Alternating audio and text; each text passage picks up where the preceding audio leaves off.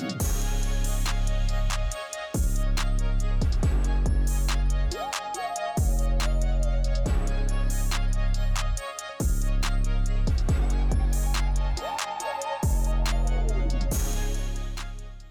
good to be with you today. If I've not met you, I'm Dan Backen, senior pastor here, and I serve with Pastor Melvin here at Deep Creek, and the team we have are a tremendous team here at Deep Creek. There's always a sweet spirit when I come into the building as I'm doing the circuit and preaching.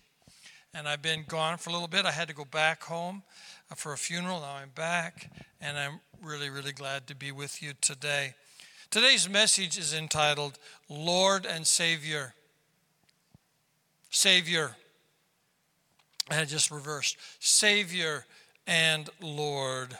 I want to paint a picture today and over the next few weeks of what a dedicated follower of Christ looks like in 2022.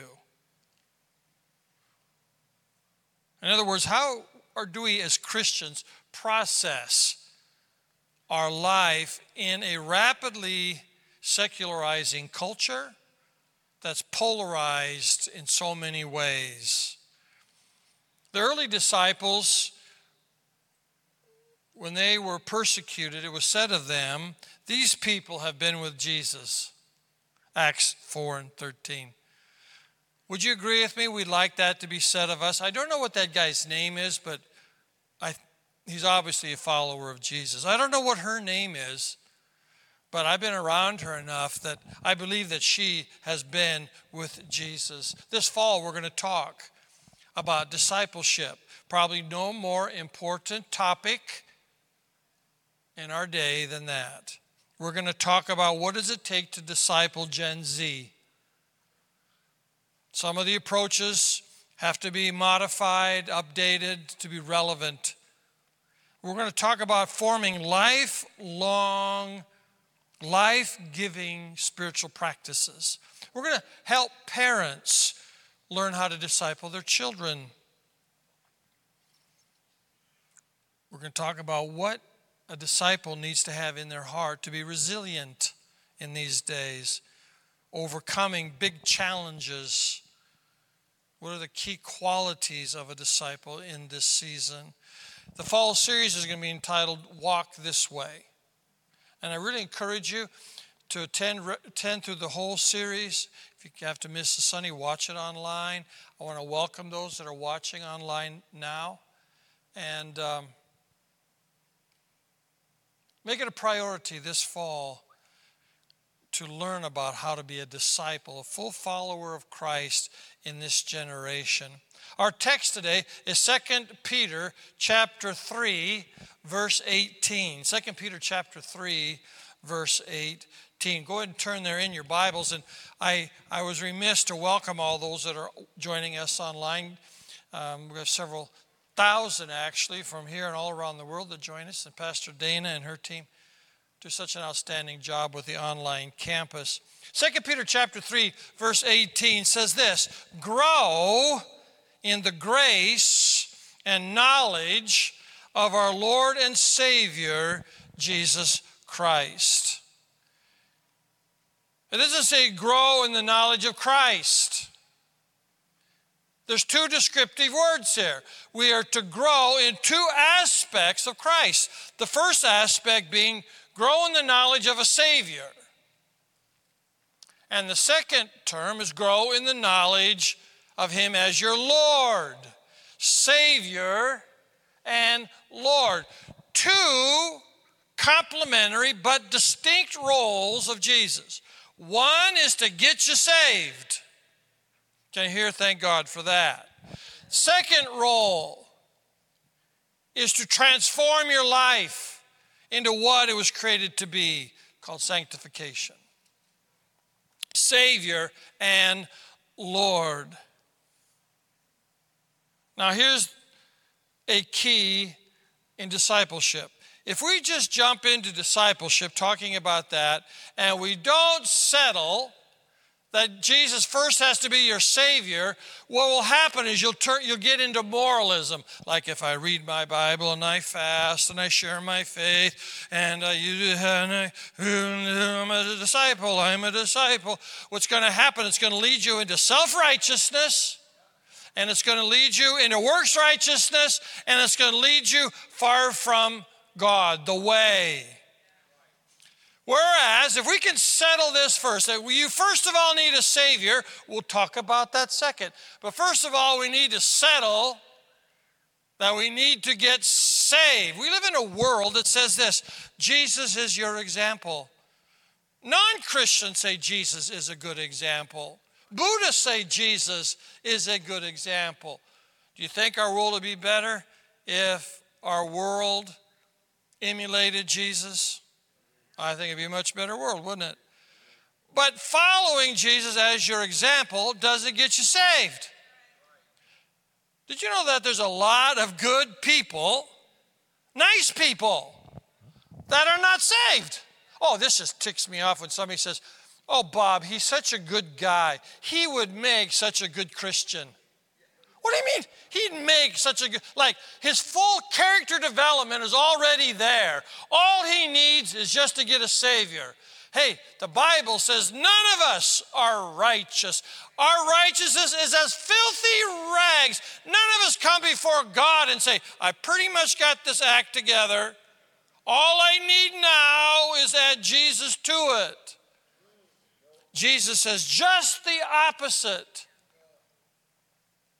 He says just the opposite. We are born into sin, far from God, and we need a Savior. We've got a sin problem. Oh, Pastor Dan, we've got social problems. Oh, you bet we got social problems. Oh, Pastor Dan, we got racial problems, economic problems, there's problems in the Ukraine, problems in Washington. Problem, problem, problem. Yeah, yeah, we got lots of problems. But, friends, each of us are born with a problem bigger than all those problems. We have a sin problem. And Jesus said this The way to heaven is narrow, and few are on that way. And the way to destruction is wide, and there's lots of people on that path, and I might add, that think they're on the other path. There's a lot of people, you know, I've lived a good life.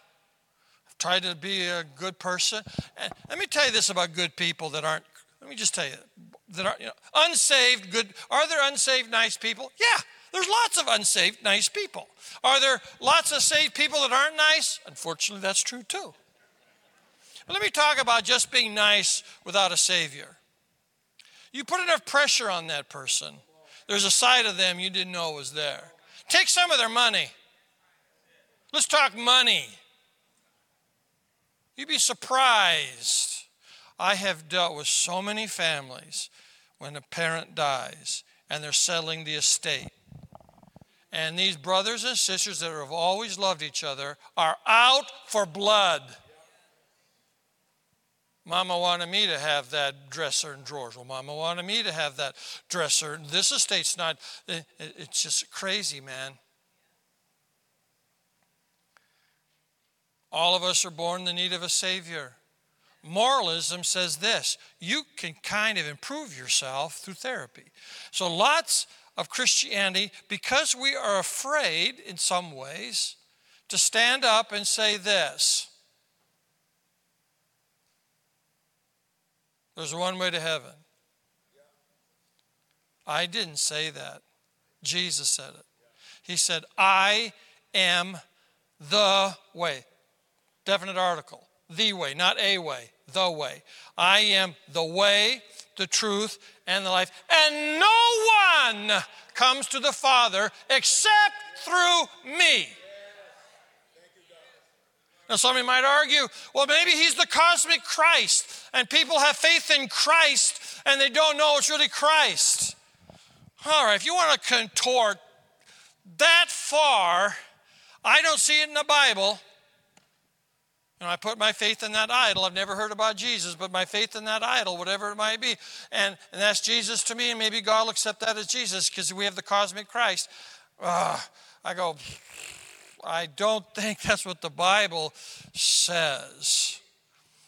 The apostles weren't put to death for a philosophy. They were put to death because they proclaimed that there was a God who was Lord, who was higher than Caesar. That's why. That's why when you say Jesus is Lord, you got executed because the Roman citizens had to say Caesar is Lord. When Caesar or any emperor would come in parade, they had to say Caesar is Lord. And by saying Jesus is Lord, they were saying there is one greater. So, you and I, before we talk about discipleship, we need to have a Savior. I want to talk for five minutes, 10 minutes maybe, on Jesus being your Savior. It implies three things. Jesus, Savior, implies three things. First thing, it implies forgiveness. The main reason you get saved, not the only reason, the main reason is to get forgiven. What?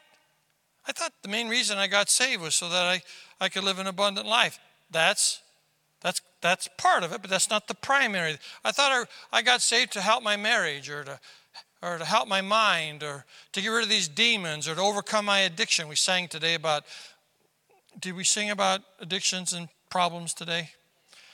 And I thank God our Savior delivers us from that. But our main issue is that we have a sin issue and we need to be forgiven.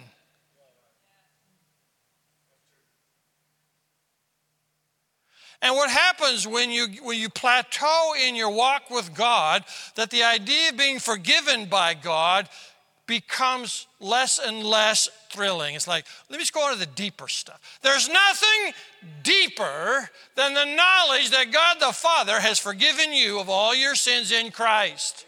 And you are white as snow, if you want to use that metaphor. You're as innocent as if you had never sinned. We need a Savior that removes the guilt. You know, our whole culture is suppressing guilt. Don't feel guilty, don't feel guilty, don't feel guilty, don't feel shame, don't feel guilty. Hey, without some healthy guilt, you'll never want a Savior. I feel guilty of my sin. The first thing to get saved is you've got to have a light switch go on not about necessarily all the things that God wants for you, but you got to have a light switch to go on that you're a sinner. And you might say, well, if I grade myself as a sinner, I'd be probably in the top stay nine. I'm on the bell curve. I'm up here as probably one of the better sinners.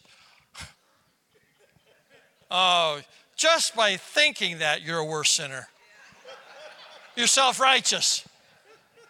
Once you know you're a sinner and you can't rescue yourself and you can't clean yourself up and you're doomed for failure and destruction and enmity with God, and along comes the glorious knowledge that you've got a Savior who's taken up your cause and died on the cross to bury your sin and forgive you. You go, whoa, the Bible says, He who is forgiven much loves much. I'll tell you, this guy that's dancing before the Lord, out of step, off the beat. This is 1980s, man. This is really passe. If you went to ORU, this is passe too. ORU was the hoppers. Oh, they just hop. Pastor Wayne,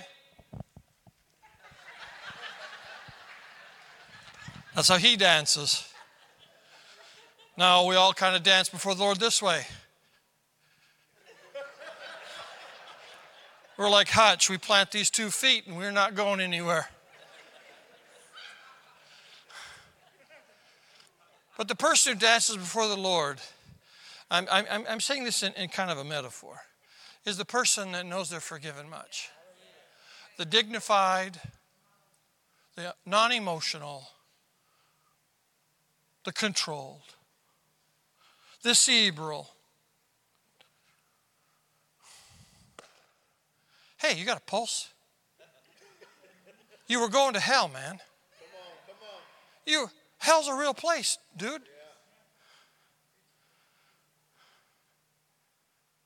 There's a lot of people on that road. And by the Spirit of God's election, He opened up your heart like he opened up Lydia's heart to understand the things of God. And out of your heart came this small little faith that says, I believe in him. I believe who he is. I believe what he's done. And you're translated from the kingdom of darkness to the kingdom of light of his beloved Son, and you're on your way to heaven.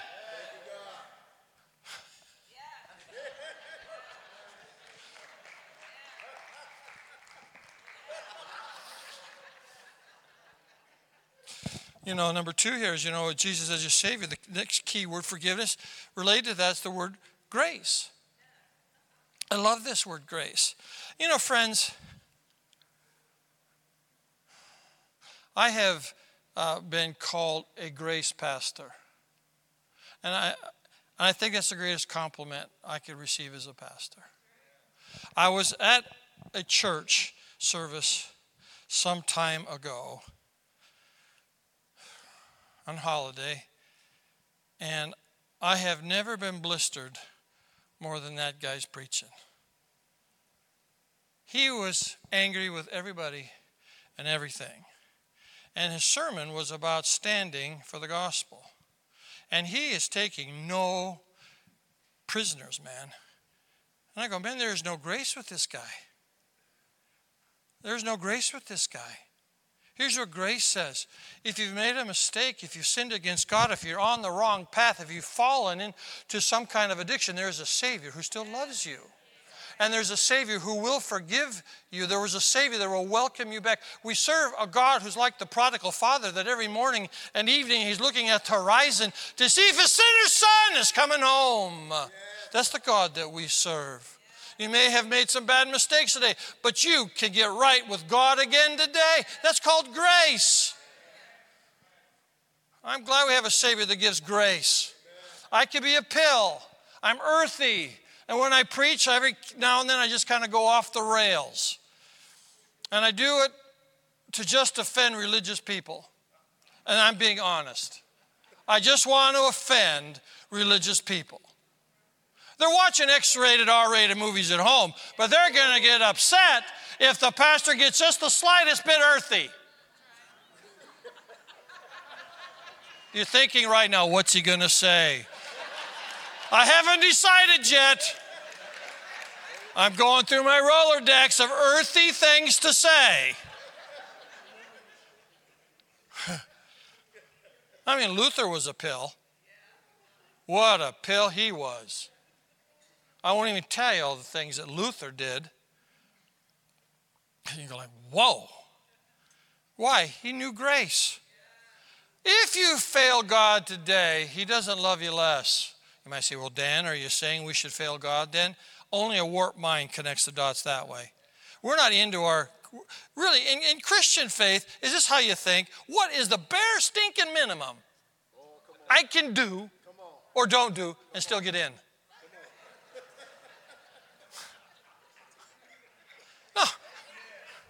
How'd you like that, Melvin? Was that, was that pretty good? There, I'm being earthy. I can do better than that, too. Third thing, forgiveness. Oh, thank God for a Savior.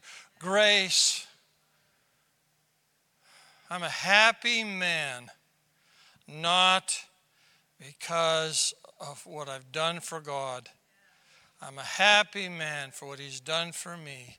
And every morning I need to remind myself, Dan, I know you're a Pentecostal. I know you're a charismatic. I know you're a tongue talker and a healer guy and a prosperity guy, and you're all those things. But they all come after the fact every morning I wake up, thank you, God, I'm saved. If my heart stops today, I know where I will be. I have no fear of tomorrow because I have a Savior. Bonnie Kyle, who's long term staff member of our church, has gone to be with the Lord after a brief battle with cancer. She was lucid and sweet up until the very last moment. Her dearest friend I talked to this morning and said, Pastor, I want you to know that I was with Bonnie and she had no fear Here's a simple woman who never married, never had her own children.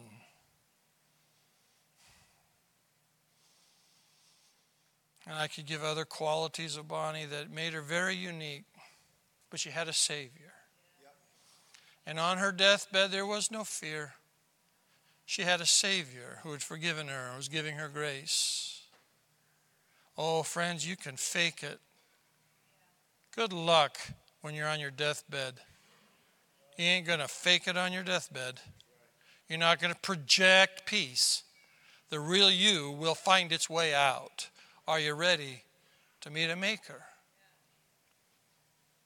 You see, sonship, when we have Jesus as our Savior, means we're no longer orphaned. We are now children of God. We've been adopted by God. My identity is rooted not in my culture, my ethnicity, my gender. My identity is rooted first in who I am in God, and I am His Son. See how great a love the Father has lavished on us that we should be called children of God, and that is what we are. 1 John 3 and 1. I follow Christ today not because I'm afraid of him. And he'll zap me if I don't. I don't follow God the Father because I think he's cruel and he's going to slap me upside the head. And he's counting my trespasses against me. I follow God because he's a kind and loving Father. And I follow him out of love. When you really love your dad as a teenage boy, you want to please your dad. You want to please your mom. That's the way it is with God. I follow him because I love him. I don't follow him because I'm afraid of him. I have a Savior. And this Savior has given me peace with God. He's no longer has enmity with me. And he's now self identified as my Father who gives good gifts to his children. 1 John 2 and 25 says, And this is what he promised us, even eternal life. How many today are grateful for a Savior that gives you eternal life? I just got, I, I'd love to remind every pastor in America circle back often that we're grateful for a Savior. On your worst day, oh, golly, I'll tell you something earthy. Not real earthy. My father in law, my stepfather in law, no, my wife's stepfather. Will that be my stepfather in law?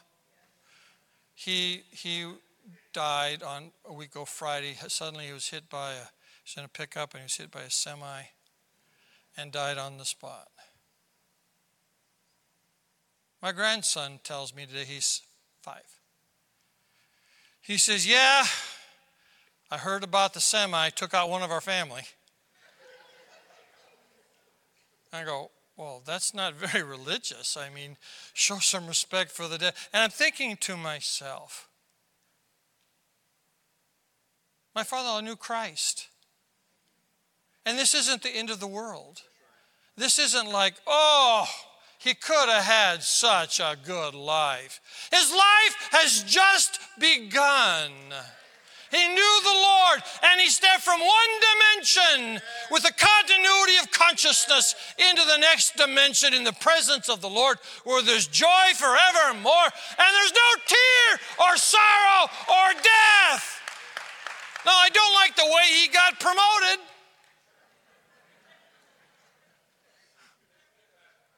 But I don't grieve like the world grieves, Pastor Wayne. Those online, I don't grieve like that. He had eternal life. 2 Corinthians chapter 6 verse 1 says we have to be careful however to receive this grace of God in vain. Working together with him then we appeal to you do not receive this glorious magnificent amazing grace of God in vain. Jesus is not only a Savior, He is your Lord, your Master, your despote, your kurios.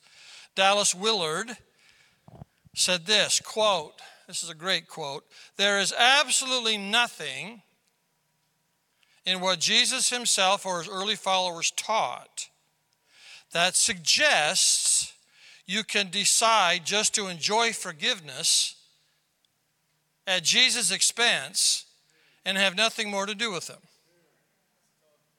Right? That's what happens when you say, hey, come to the altar and receive the Lord's grace. And there's no follow up of discipleship that leads to transformation. There's an old saying, and if you give me a little bit of grace, I want to repeat it. I think it's poignant in, in what it says. If you or I were put on trial for being a Christian, would there be enough evidence to convict?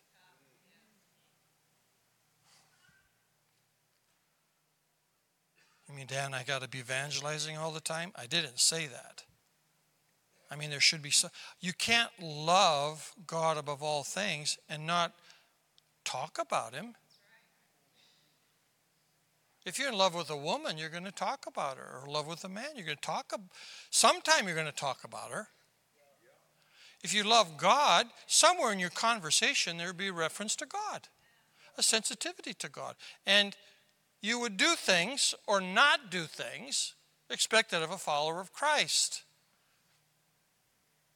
Jesus is Lord. We, we follow him, and when he's our Lord, we, we, he's our master, he disciples us, we, we begin to talk like him, think like him, and act like him. There's an old saying, covered in your rabbi's dust. It became very popular about 15 years ago.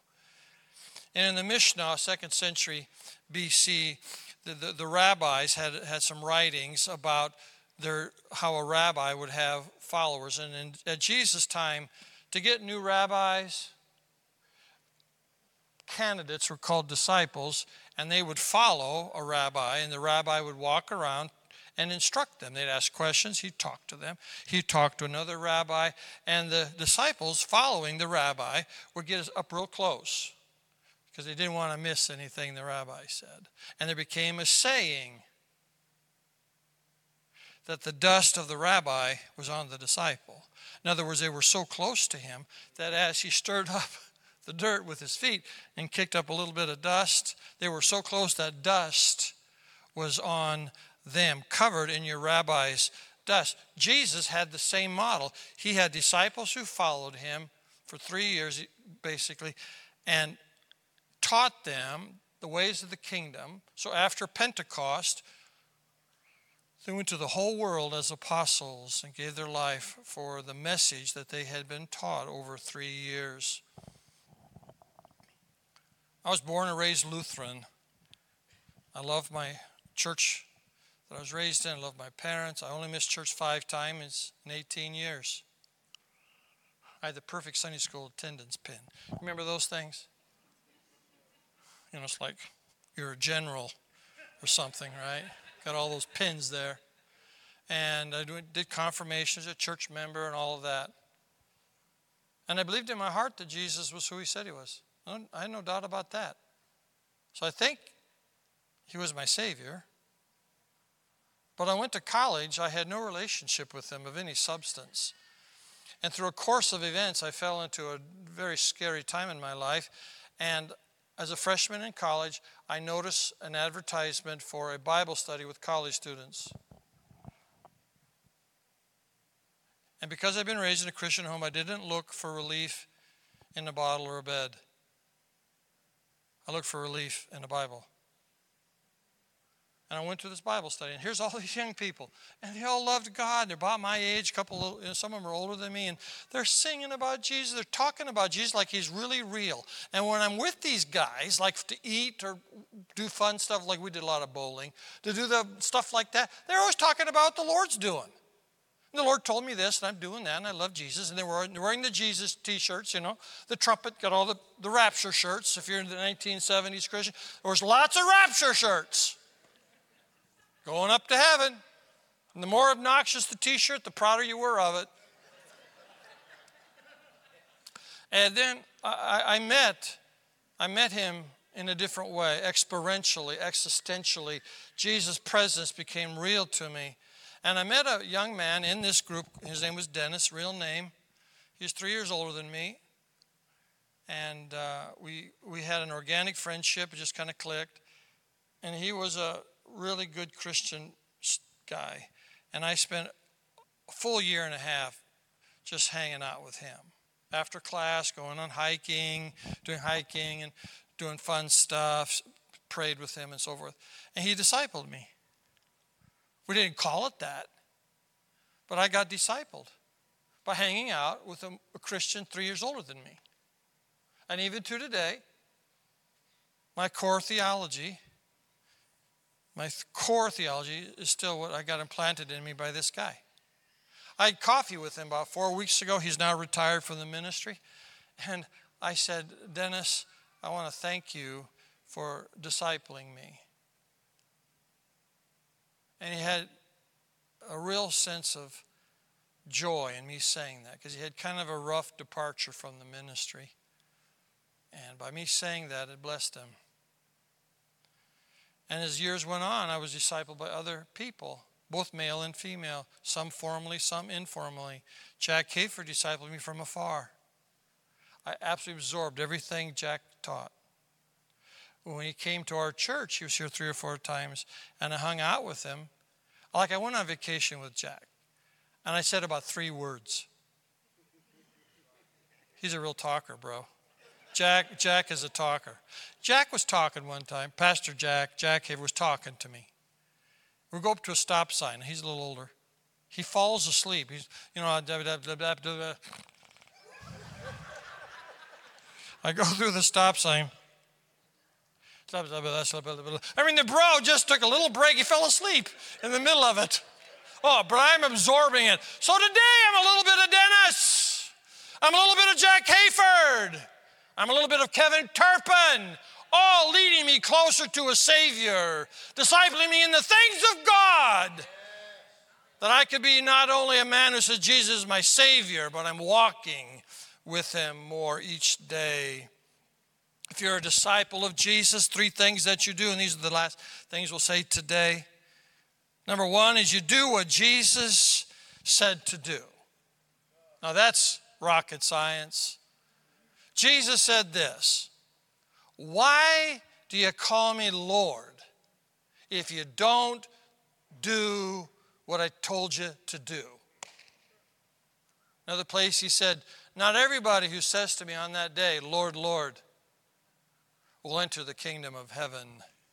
What he's saying here is the confession with the mouth has to be matched with an obedience of your will. And if there's a disconnect there, you may have received God's grace in vain. You say, okay, you mean I'm supposed to do really what the Bible says? Yes.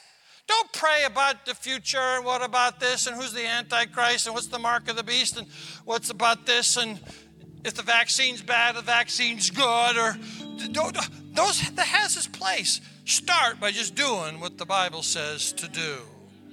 One of the things that Jesus said, Do you want to be forgiven? You got to forgive people. So don't go for the deeper things until you forgive people you are offended at. I had a friend of mine, well, that's not really a friend, more of an acquaintance. He committed adultery, and the marriage was right on the rocks. They were in counseling, and I lost track of them. About a year later, I ran into him and they were still married. I said, he's, he's with his wife, and I, they're there together. I said, How'd you guys stay together? She said this I forgave him. It took a while to get there, but I forgave him. The Bible says if we want to be forgiven, we need to forgive. That'd be one thing that Jesus said explicitly. Number two is in you live your daily life, your job, your family, your recreation, where there's not explicit commands. You, you live your life in, in the character of Christ. What would Jesus do with wisdom? And like, this is simply what Jesus would do. You don't need to have a command. You're walking with Him. You know His heart, you know His attitude.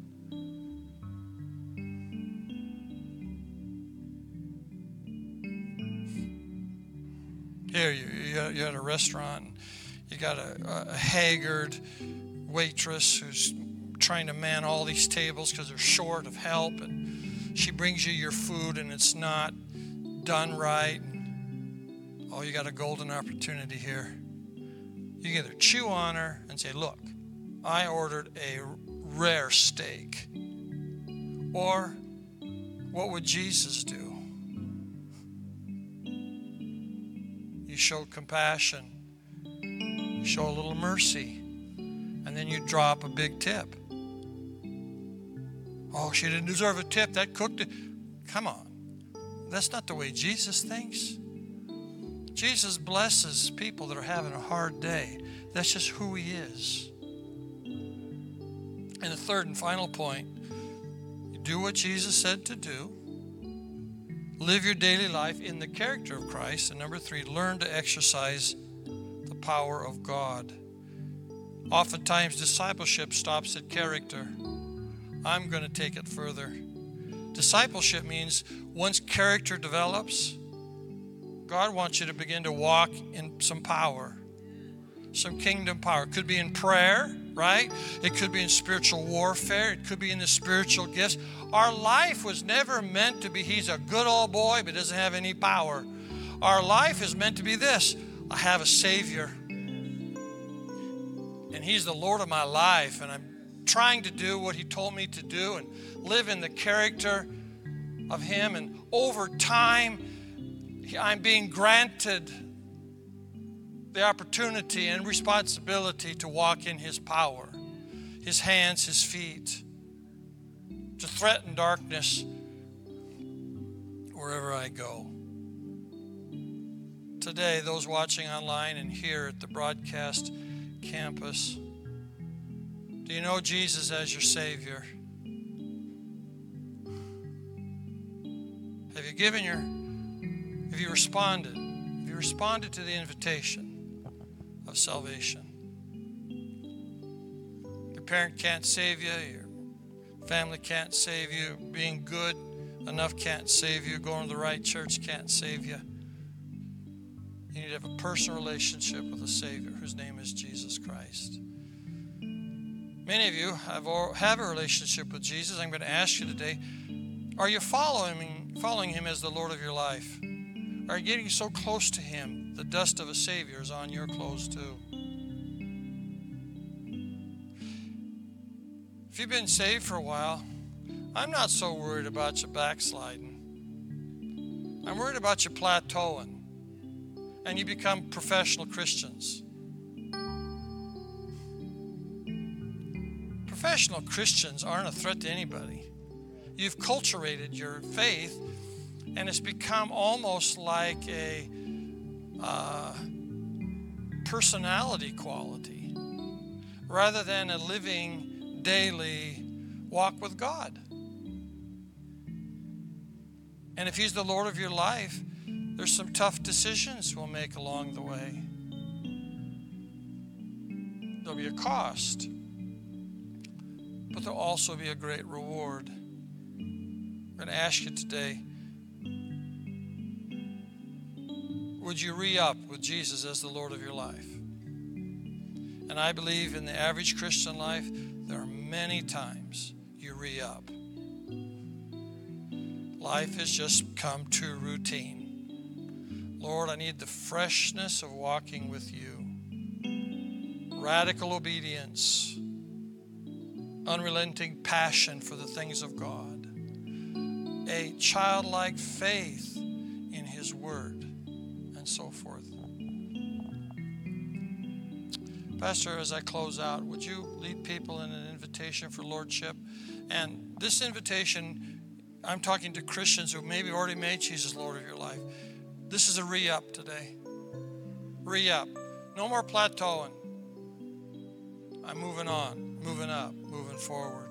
Would you stand your feet, please? Well, I hope that you enjoyed our sermon today. I hope that you were inspired and challenged. And maybe you have a question about something that you heard in the message today, or maybe you need prayer. We would love to take the time to pray with you and answer any questions that you might have. All you need to do is simply send us an email to online at newlife.global and we would love to connect with you. Well, be sure to subscribe to our channel. You should see the link right over here somewhere and turn those notifications on. That way you are notified every single time we go live on YouTube. Well, God bless you. Have a wonderful week and we'll see you on the next video. Take care.